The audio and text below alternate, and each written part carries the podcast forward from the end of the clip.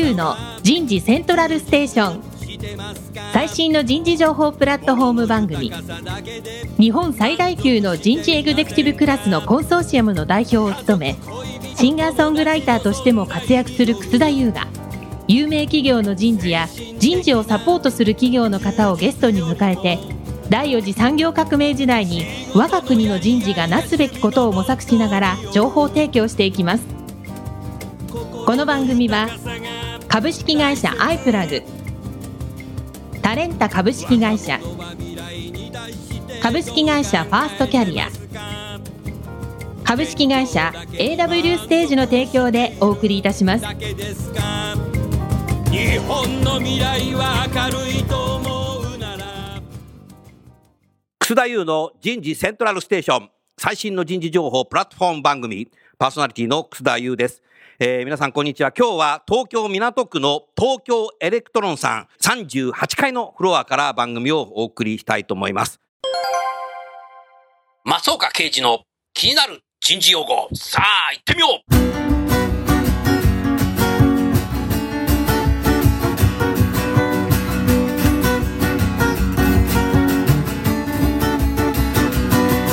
うリフレクション。リフレクション。リフレクションとは、振り返りや内省を意味する言葉です。社会人の成長の大部分は仕事の経験を通じてなされます。そのため、成長につながるような良質な経験に巡り合うことが重要です。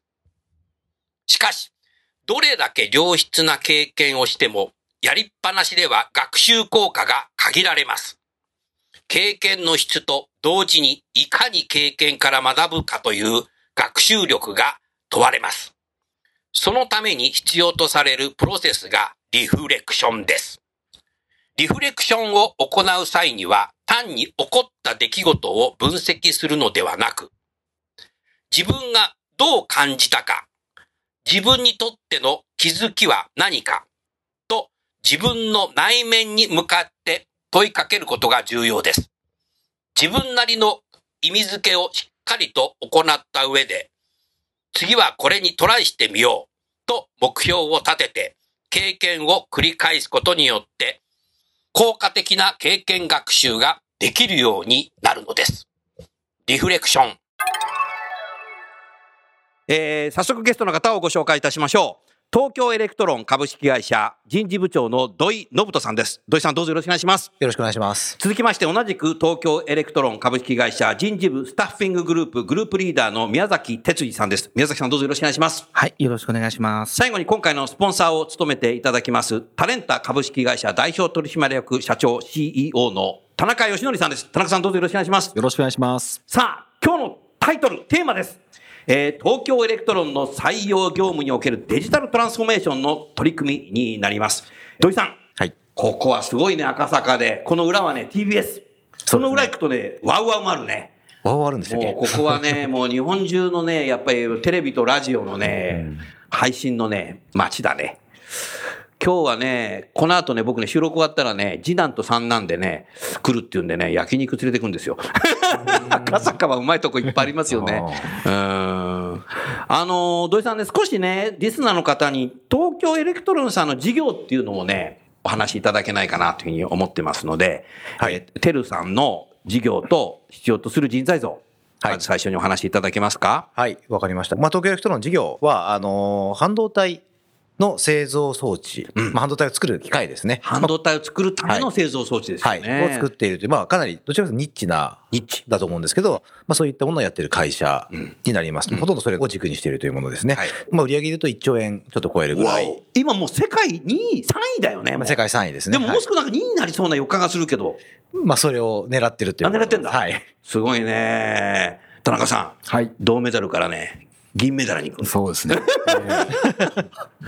うん、なるほどね。はい、ありがとうございます。続けてください。はい。まあそうですね、売上が1兆円ぐらいあって、まあ、あの、ポイントとしては、まあ一応日本初なんですけど、かなりグローバルはいにビジネスを展開している会社であるということそうですねなぜならまあ、お客様がほとんど海外で、えっと、売上のもう85%ぐらいは、アメリカだと海か、韓国だとかか。アメリカ、韓国、台湾、中国、中国まあヨーロッパもありますけど、はい。なるほどねまあそんなところがメインですと。はいで、社員はまあ1万2000人ぐらいいるんですけど、はい社員は逆に日本が多いうん。なるほど。ですね。3分の2ぐらいが日本とはい。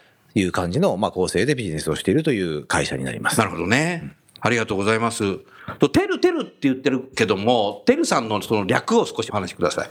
東京エレクトロンリミテッド。あ、そういうことだよね。はいみんな社員の方はテルテルっていう、そうですね、略称。東京エレクトロン。って言うと長いのかな？多分。多分。みんな社でテルテルって言ってるよね。そうですね。ああ。でもそれのがなんかグローバルに通じるんじゃないかなと思った。宮崎さんどう？はい、そうですね。我々採用をやっている中でも、特に新卒採用ですね。はい。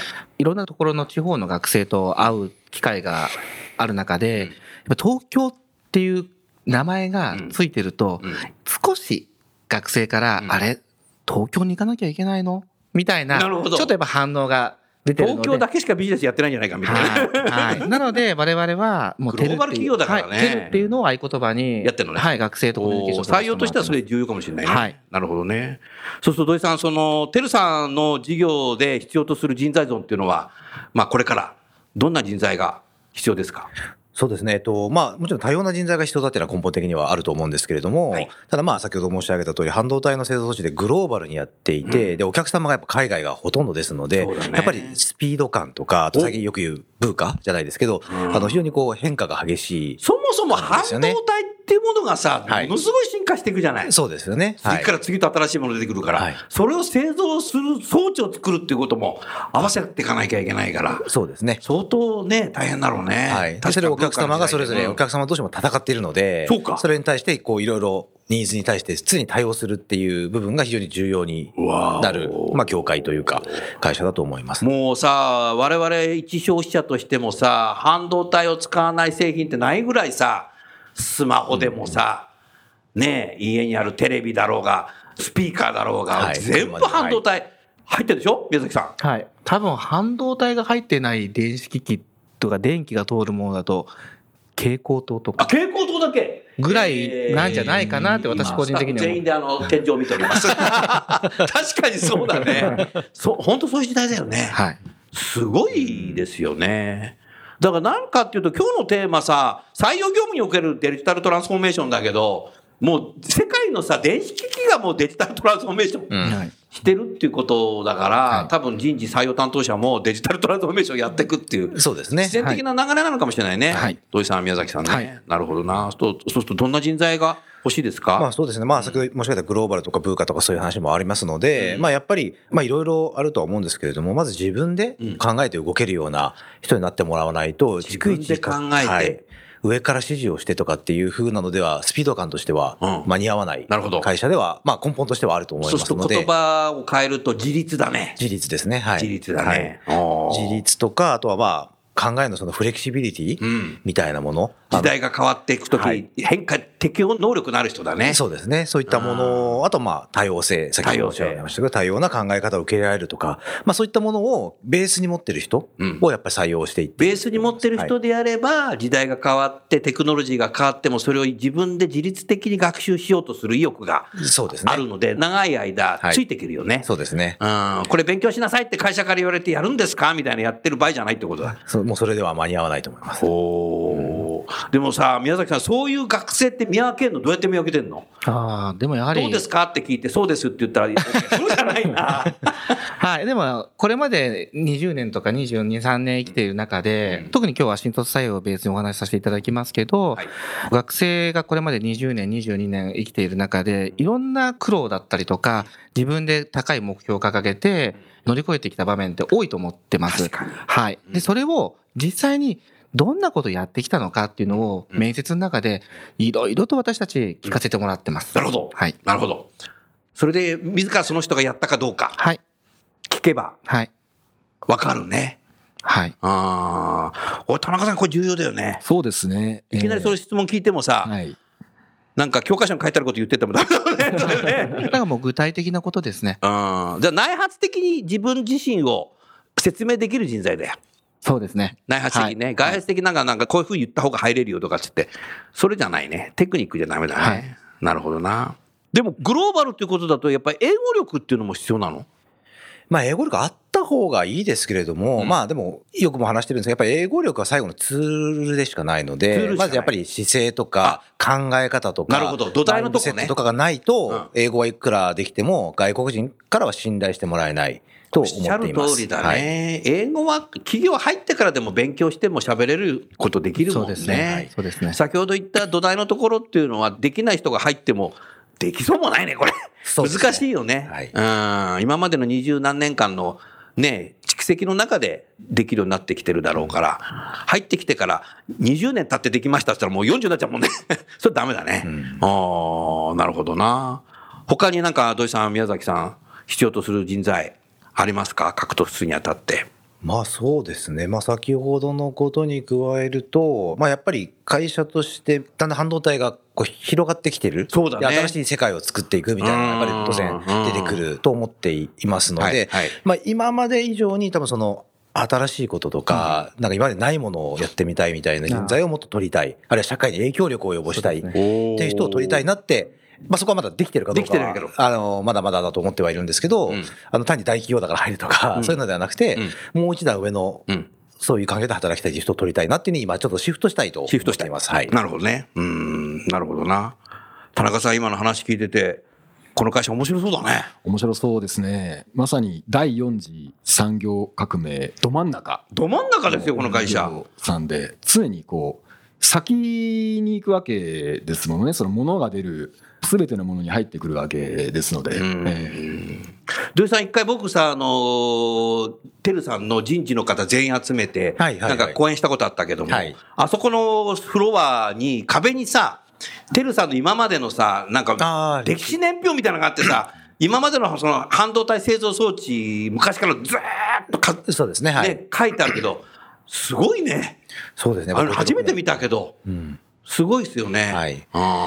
やっぱり、あの、この業界のその、やっぱり、あと10年後どうなるのかって、まあよく聞かれたりするんでしょうけれども、うん。やっぱり想像、じゃあ今の姿を10年前に想像できてた人がどれだけいるかっていうと多分、できていないでしょうし。おっしゃる通りだね、はい。だってスマホだってまだ10年前にできたばっかりなので、そうです10年前こんなのなると思わなかっはい。たもんね、はいガラケーがいいのか、スマホがいいのかとか議論してたからね、私は10年前は。はい もうガラケー議論する人いないよね、今。うん。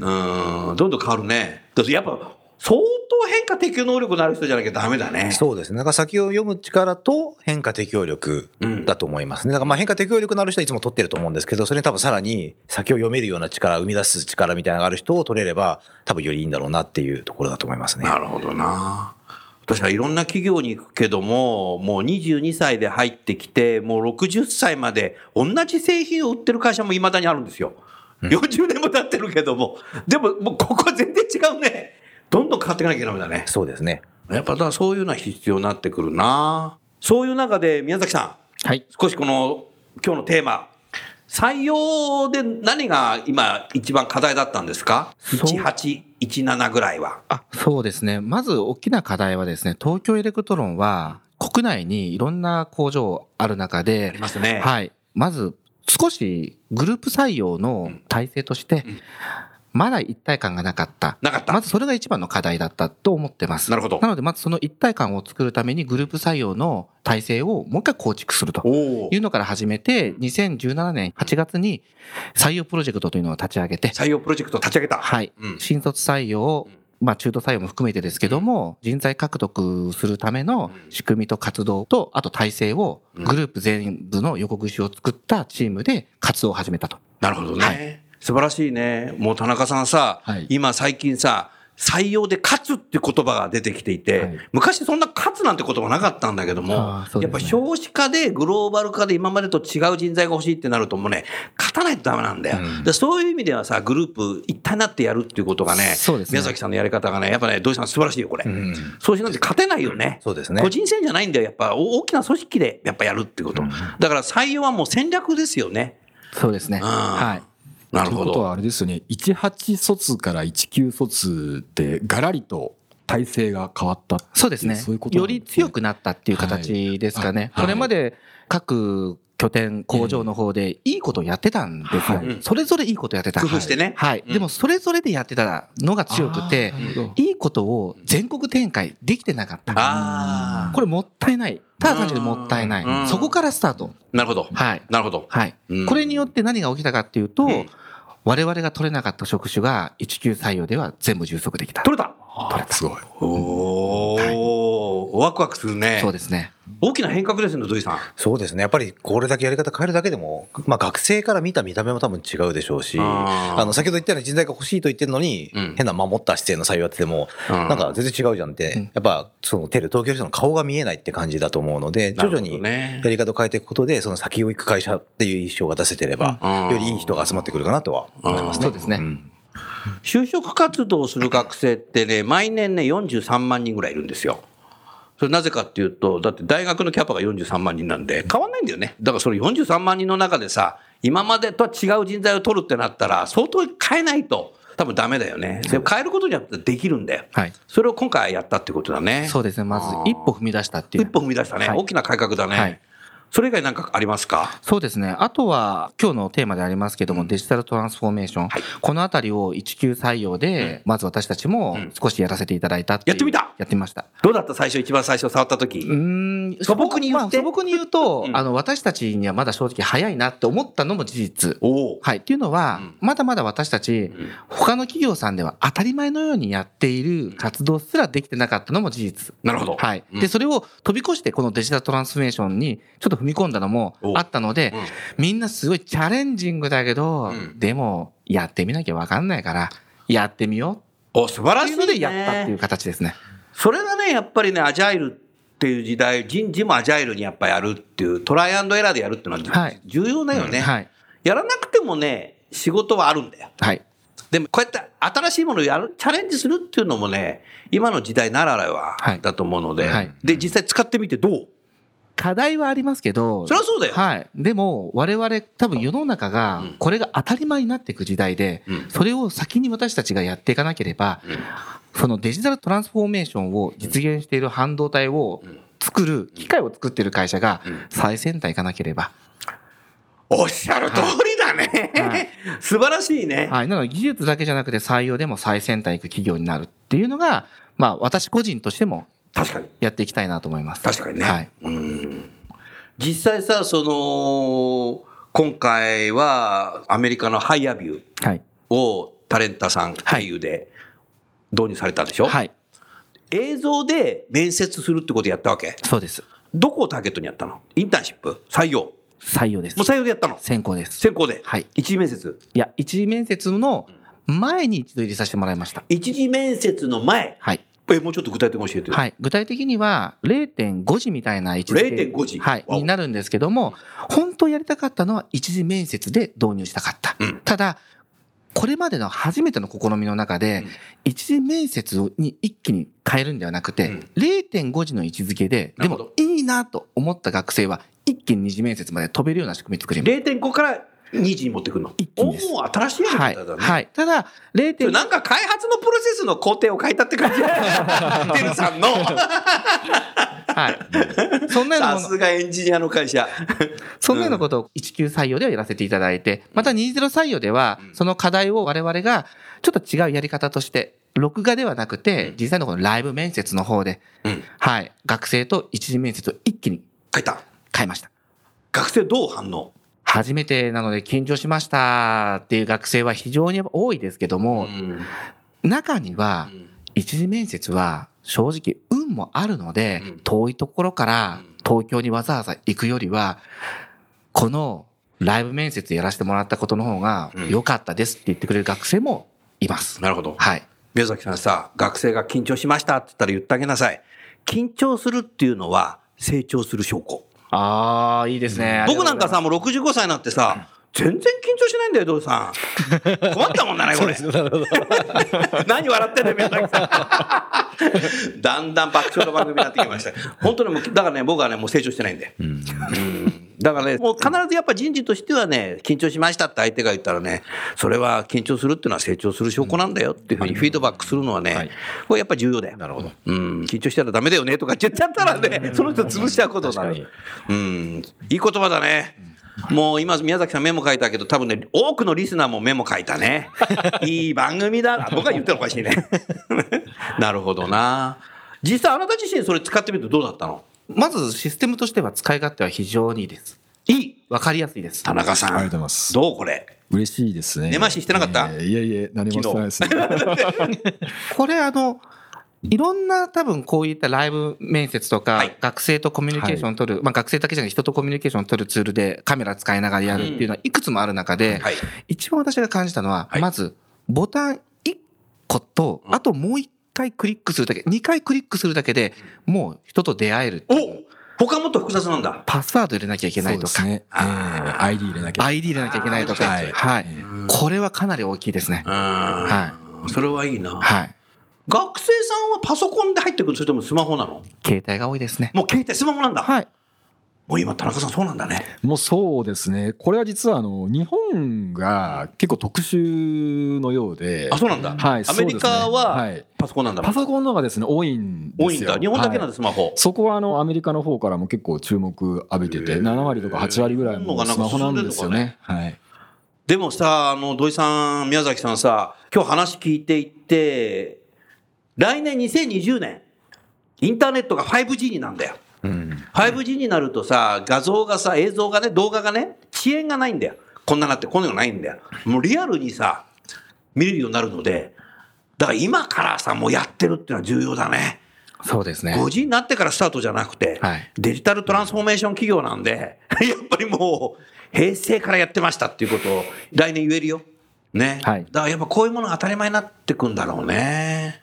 だから優秀な技術者、優秀な人たちもやっぱりいろんなそういうデジタルの会社に入ろうかなっていう時に来てくださいとかアナログの面接やってるのと一方でこういうものを当たり前にね、やってる会社とでは目線が違うよね。なんか新しいことやってる会社に行きたいなってなそうですね。学生はどっから入ってくるの？家から入ってくるの？それとも学校から入ってくるの？基本は家が多いです。家なの？はい。結構なんか後ろにあの洗濯物とか干したんじゃないの？見えてますよ。独独身寮とか。でも多分きっと、すっごい片付けたんだろうなって顔思いますね。はいが 今日、今日のためにって。いや、生々しいね。それいいかもしれないねそういう生活の見えてね。うん。実際その宮崎さんが、土井さんさ、こういう映像のね、0.5次面接じゃないけど、そういうの使ってみようって言った時、土井さんはどういうふうに宮崎さんに言ったの？そんなのできんの？とかって言ったなんかなんか言ったかどうかはあんまり記憶ないけど。これが、まあ、うちの会社の人事部長の同僚の広さで、うんあの、やりたきゃやれば、ぐらいなんですね。やりたいことはやったらいいです。別に怒ったわけじゃないはい。やりたいことはやりなって。っていうのが、もう、土井さんにしても、うちの担当執行役にしても、もうそれぐらいなんです担当執。行役よく知ってますよ。は よく知ってます。素晴らしいよね。まあでもやっぱあ若い人たちがね、みんなやっていいんじゃないのって言ってるんだったら、まあ結局、世代が近い人の方が、やっぱり分かりますし、将来背負うのはその人たちなので、まあ別に、まあやっちゃダメならまた少し戻すとか、えっと0.5時だっけ、はいあのね、いろいろな途中でうんバックアップはできるものであれば、あんまり飛べる必要はないですよね。これがね、土井さん、宮崎さんね、田中さん、今話題のね、サイコロジカルセーフティーなんだよ。心理的安全。うん。だから宮崎さんがそういうのやりたいなって人事部長に言うと、人事部長がよくわかんないから、もうそんなんやんないでさ、いつも通りでいいじゃんとかって言っちゃったらさ、もう二度と宮崎さんは新しいことを土井さんにあげようとしない。そうすると、土井さんから言われたことだけをやるっていう、そもそもどういう人材が欲しいのって言ってんのに、人事部長自身がそうじゃなくて部下を潰しちゃったらさ、宮崎さん自身が自立できないってことだ。そういうスパイラル入ってる企業結構あるんだけど、それは全くないんだよ。だから土井さん自身がテルとしてこういう人材が欲しいって言いながら、部下にもそういう自立するようにさ、心理的に安全担保してるなって、これ素晴らしい会社だね、これ田中さん。ううまくまとめていただきましたね、なんか。いやいやいや、そういうところに事実を、真実を番組で伝えてるだけ。いや、でもや本当、りやすいねでも本当その通り、多分心の中では、もっとしっかり報告してこいよって思う時もあるかもしれないですけど、なるほど。ちょっとね、漫画みたいにちょっとここに吹き出しがこう出てる。でも多分それ以上に、スピードと、多分成果を上げるだろうっていう、多分信じて、スピード感よくやってもらうことと、テルの採用チームだったら、確かな成果を上げてくれるだろうっていう、多分そういう信頼を我々が土井さんから得てるのかなと。だからこそ私たちもその信頼に応えるだけの成果を出すっていう。はい。まあ、確かに1年前にね、採用活動変えて、まあ、その成果はやっぱり今度の採用のはい。H 級だけ入ってくる人でかなりはまあ出たので、それはまああの、前できてなかったことを地道にやるっていうのは、で、各社を巻き込む、全体で一体でできてたっていうのはやっぱりあるからこそ、でもこういう新しい取り組みにそうですね次行けたと思うんです。それがないと、多分みんなバラバラだったら絶対に、なるほど。いやー、そんなことやってる場合じゃなくてさってなると思うので、まあ、そこは確かに、はい。そろそろ素晴らしいねまあやってもいいタイミングかもねそうですね。ね。はい。うんありがとうございます。田中さん、はい。テルさんに何か質問ありますか？そうですね、2つほどあるんですけれども、まず1つ目は、一次面接でデジタルのライブ面接をされているということですが、もうすべての学生さんに対して、ライブ面接をされてらっしゃるのか、それともこう場合によってはこう対面面接をされるっていうこともあるのか、それはどちらでやられてらっしゃはいるんですか、。基本は全てになりますけども、はい。当然ですが、環境として、はい。携帯電話がスマホではないとか、はいパソコンにカメラがついてないとか、はい。そういった環境で学生側がはい。ライブ面接が入れない場合は、希望によってはい。しっかりと対人面接はやるっていう仕組みを作ってます。なるほど。はい。うん。ここはですね、企業さんによってまあ違ってきていて、はい。運用の方法としては、はい。例えばその所在地の部分であの候補者さんと面接官が同じ都内にいるようであれば会って面接をするであるとかそういう運用をされているお客さんもいらっしゃるんですが基本的にはまあ例外を除いて基本的にはライブ面接そうですということなんですね。はいなるほど。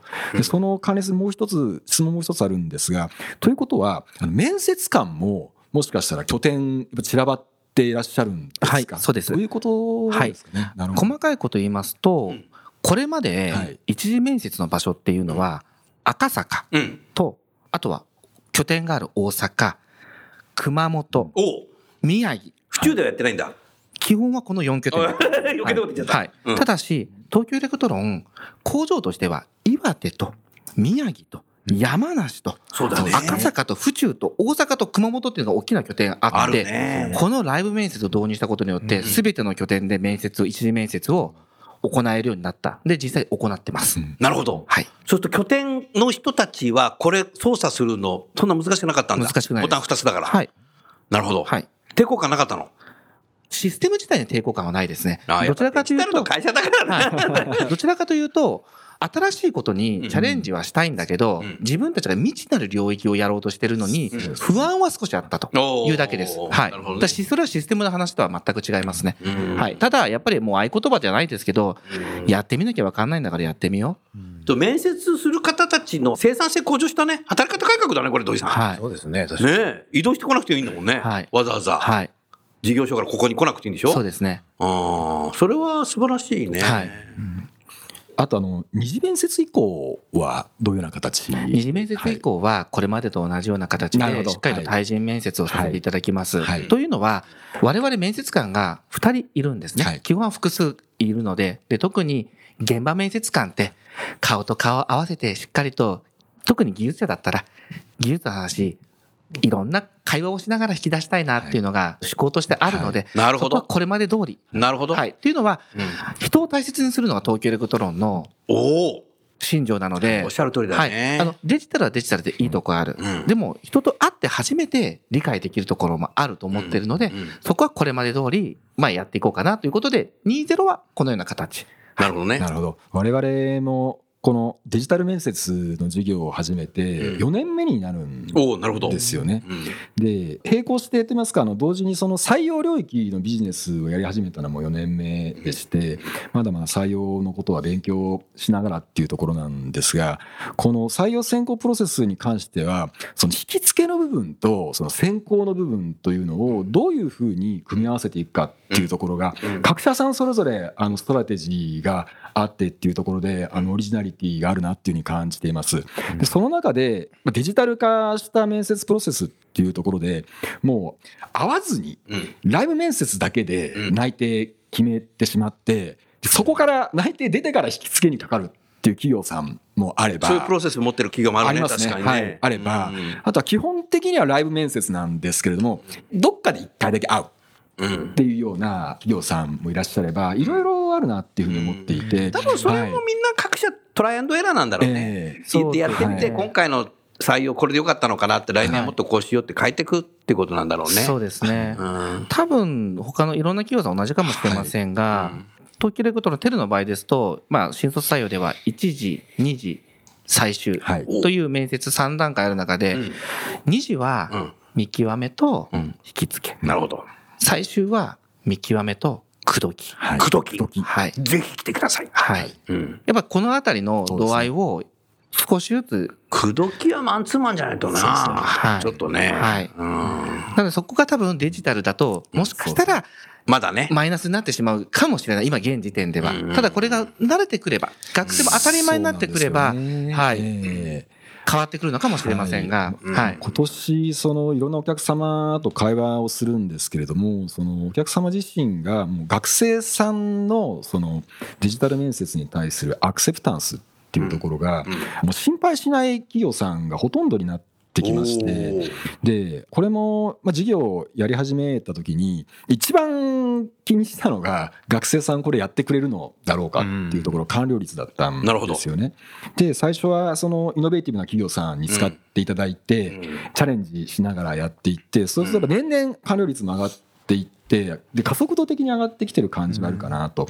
で先ほどあの学生さんが緊張したって話があるはいだと思うんですけれども、多分対面でも緊張はするんじゃないのかなそりゃそうだよね。そりゃそうだ、ね。そりゃそうだよ、はいそうだよ。確かに、ええ確かに。はい。なるほどところで、だんだん、そうですねまあ、今はいの学生は、あの、映像、あれだね、動画も静止画も自撮りするの得意だもんそうでねすね。うまいもんね、片手でさ。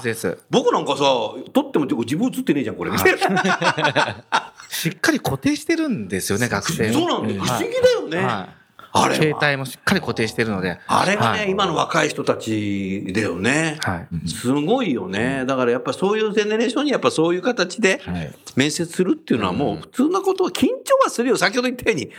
実際のね、面接だって緊張するわけだから。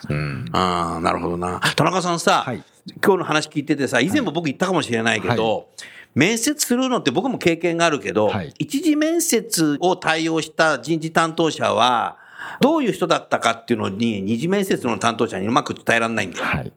でもこれさ、宮崎さんさ、一次面接でライブでやったやつも録画できてんでしょ？そうですね。ハイヤービューのいいところはもうまさにその通りです、録画できてるやつをはい二次面接の人たちに見せられるでしょ、はい。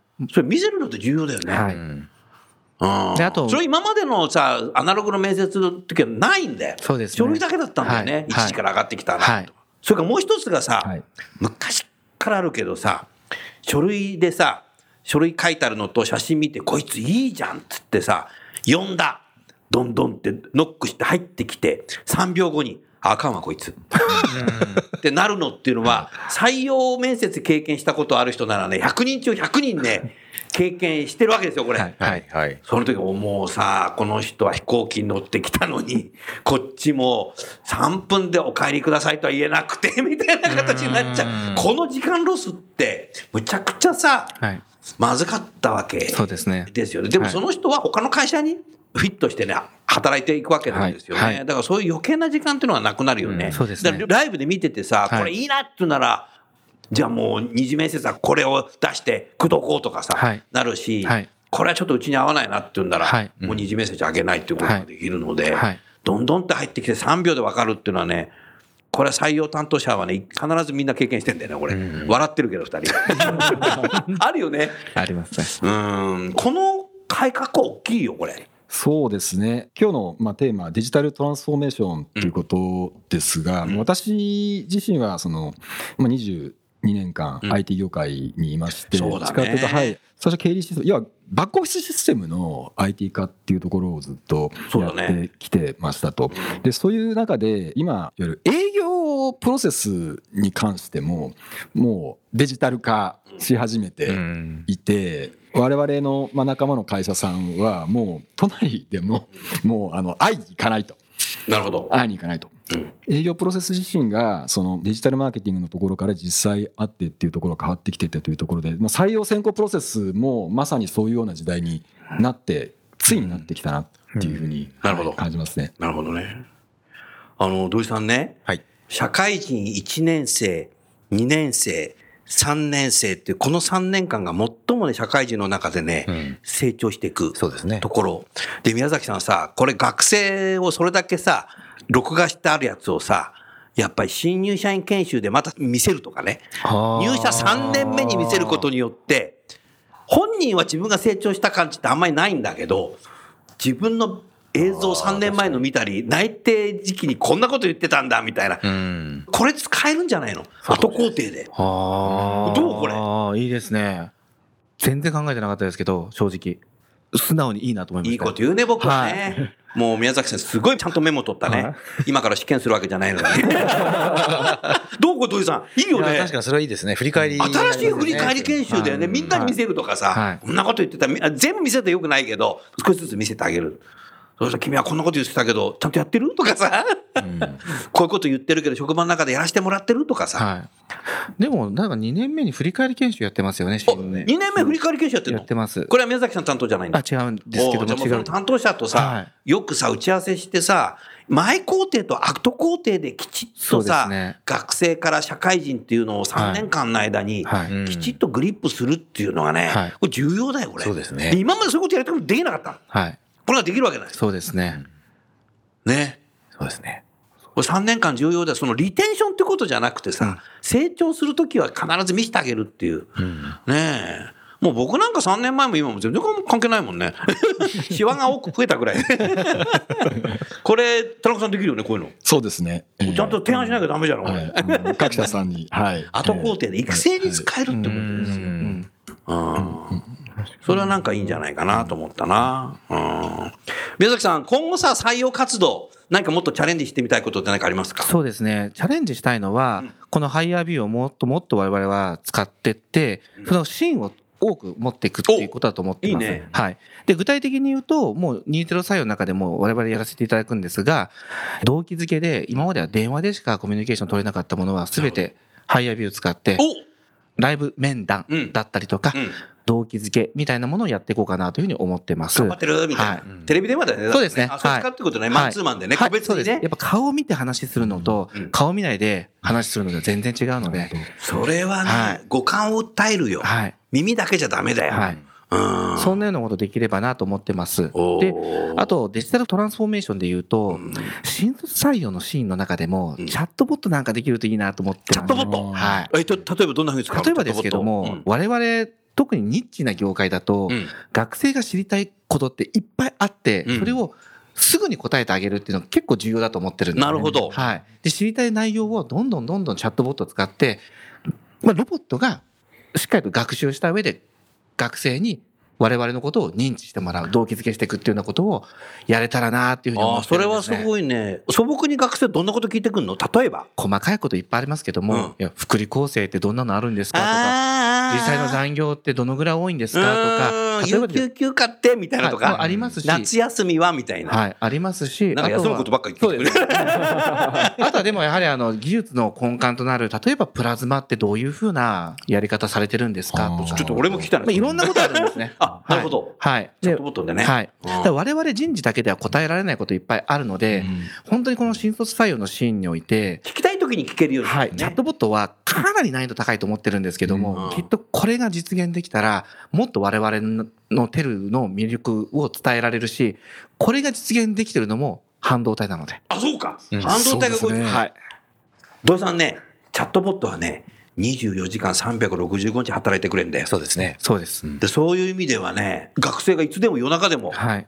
うん。聞けんだよね。はい。素晴らしいね、それ。これやりたいんですよね。それすごいね。そうですね。えーこれは素晴らしい。そうですね。かかなりデータベースというか、ビッグデータ集めなきゃいけないので。でも前年のことだからねはい。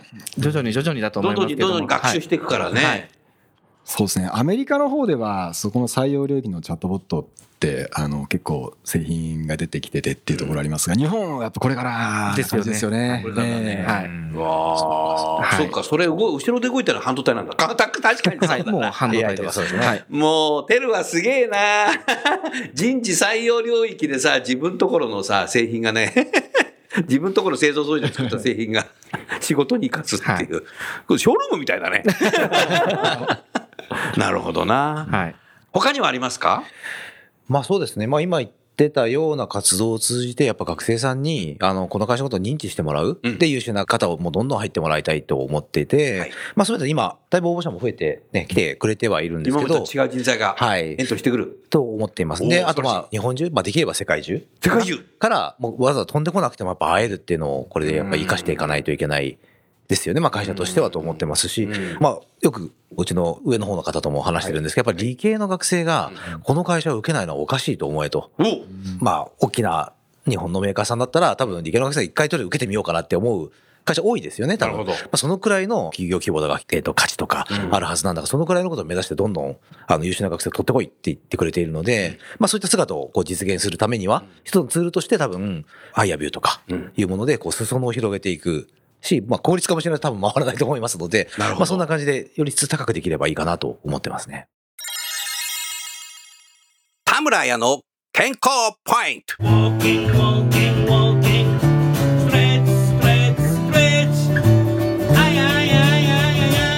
ォーキングで筋内脂肪を減らしましょう。ウォーキングで筋内脂肪を減らしましょう。筋肉の中に蓄積する脂肪を筋内脂肪と言います。皮下脂肪や内臓脂肪に加え、筋内脂肪は第三の脂肪と呼ばれています。筋内脂肪は加齢や運動不足が原因でつきやすくなり、糖尿病を引き起こすリスクがあると言われています。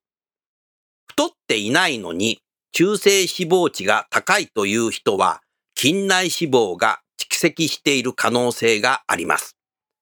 筋内脂肪はウォーキングといった軽い運動で減らすことができることが分かっています。食事制限だけでは不十分なので、やはり運動も必要です。デスクワーク中心の生活は活動量が明らかに減るので、仕事中に1、2時間に一度立ち上がって歩いたり、ストレッチなどを行い、体をこまめに動かすことが大切ですね。ウォーキングで筋内脂肪を減らしましょう。楠田優の Human Resource Music。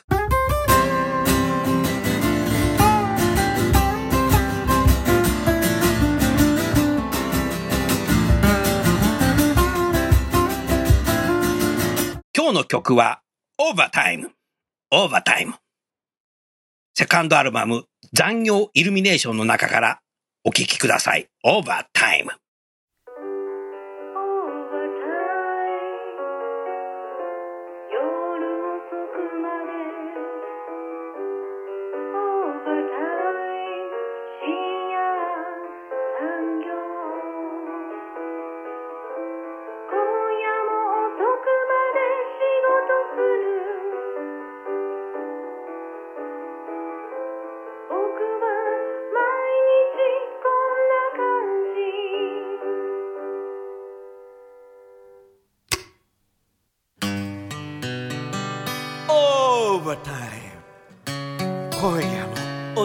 でか。ああ。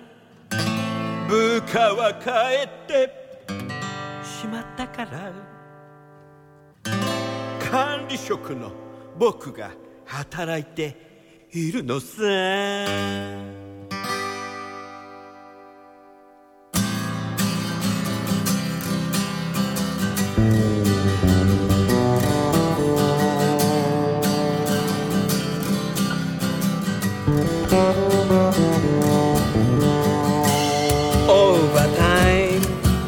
ムかぼちゃの馬車でオーバータイムシンデレラは帰るのに。僕は馬車馬のように働く。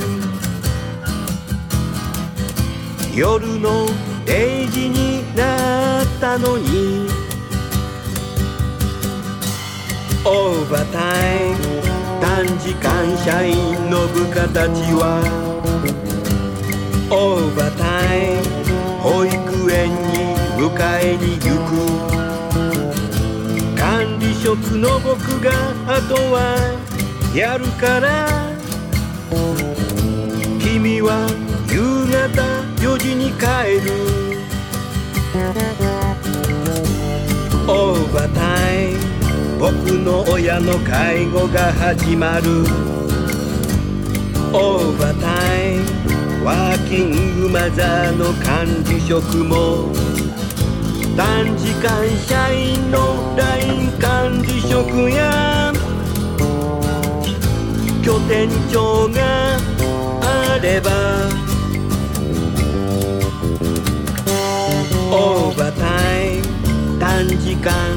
社員のオーバータイム LINE 管理職や拠点長。フルタイムで働ける社員が購入者として職場サポート。オーバータイム少子高齢化の日本。オーバータイムそんな国のダイバーシティ。仕事と介護の両立。支援。仕事と育児の両立支援。ラララ。ラララ。ララララ。ララララ。ラララララララ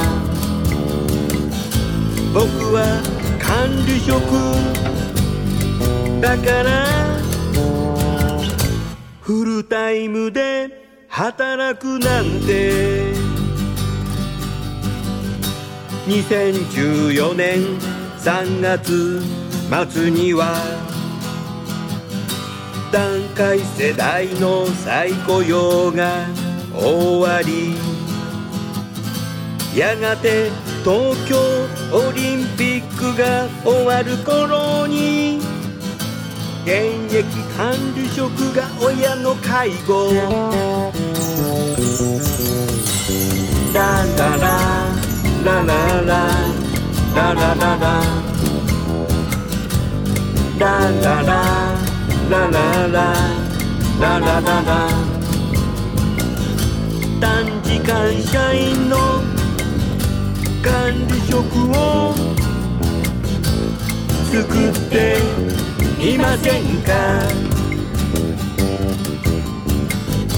短時間社員の営業部長を作っていませんか？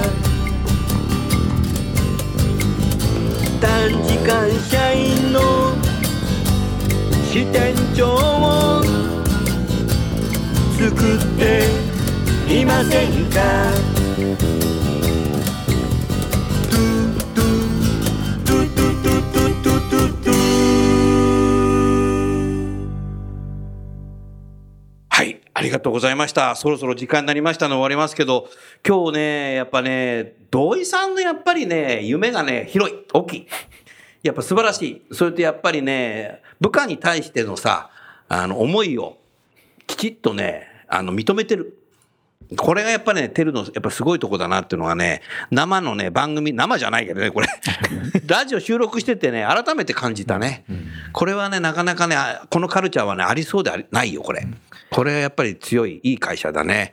宮崎さん、テルに入ってよかったね。よかったです。本当だね。はいはいうんでもやっぱ自由にやりたい、やってもいいやって思ってくれる人がいるからっていう、あのさっきの初めの話じゃないですけど、うん逐一上が指示してたら何も動かないし、まあ分かんないですからね。うんまあそういう人がいればできるっていう、まあお互いの相乗なんでしょうね。だから第四次産業革命でこれブーカでね、アジャイルっていう言葉よく使うけどね、まさにアジャイルにうまく成功する会社だね、ここ。うんうん。だからそういう意味では素晴らしいね。そうですね。もうきっと昔からそういうカルチャーでいらっしゃったんですよね、きっと。基本的には多分そういうカルチャーはいで、最近ちょっと弱まってるって話もたまには聞あそうなんだく時もやっぱりあるんですね。昔は、うちはただ商社。商社。みたいなところからスタートしてメーカーじゃなかった。そうだよね昔は商社だったからねはいそこからだんだんメーカーにいて、メーカーのはメーカーの良さ強みが当然あるので、それを今こうブレンドしてってるところではあるんだと思いますね。だったらまあこれから余計おグロー客バルに行ってるので様がやっぱスピーディーだから、そそういうふうにカルチャーがなってかざるを得ない。そうならないと生きていけないんじゃないかと思いますけどね。お客様他の方行っちゃうよね。はいお客様と共に成長している。まさにそうですね。会社というのが改めて思いました。それでは最後にゲストの方をもう一度ご紹介して番組を終わりたいと思います。東京エレクトロンの土井さん、宮崎さん、それからタレンタの田中さん、どうもありがとうございました。どうもありがとうございました。ありがとうございました。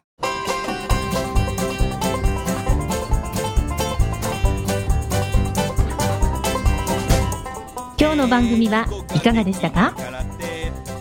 田優のサードアルバムの中から「輝け飛び出せグローバル人材」とともにお別れです。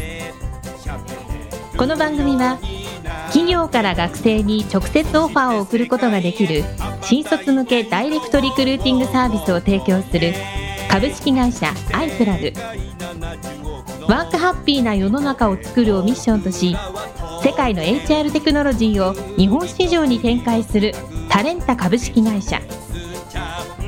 若きリーダーたちの可能性を引き出し企業と社会の成長に還元する。株式会社ファーストキャリア。職場でできるストレッチと質の高いウォーキングを提供する健康経営サポート企業の株式会社 AW ステージの提供でお送りいたしました。それでは次回もお楽しみに。届けてゆこう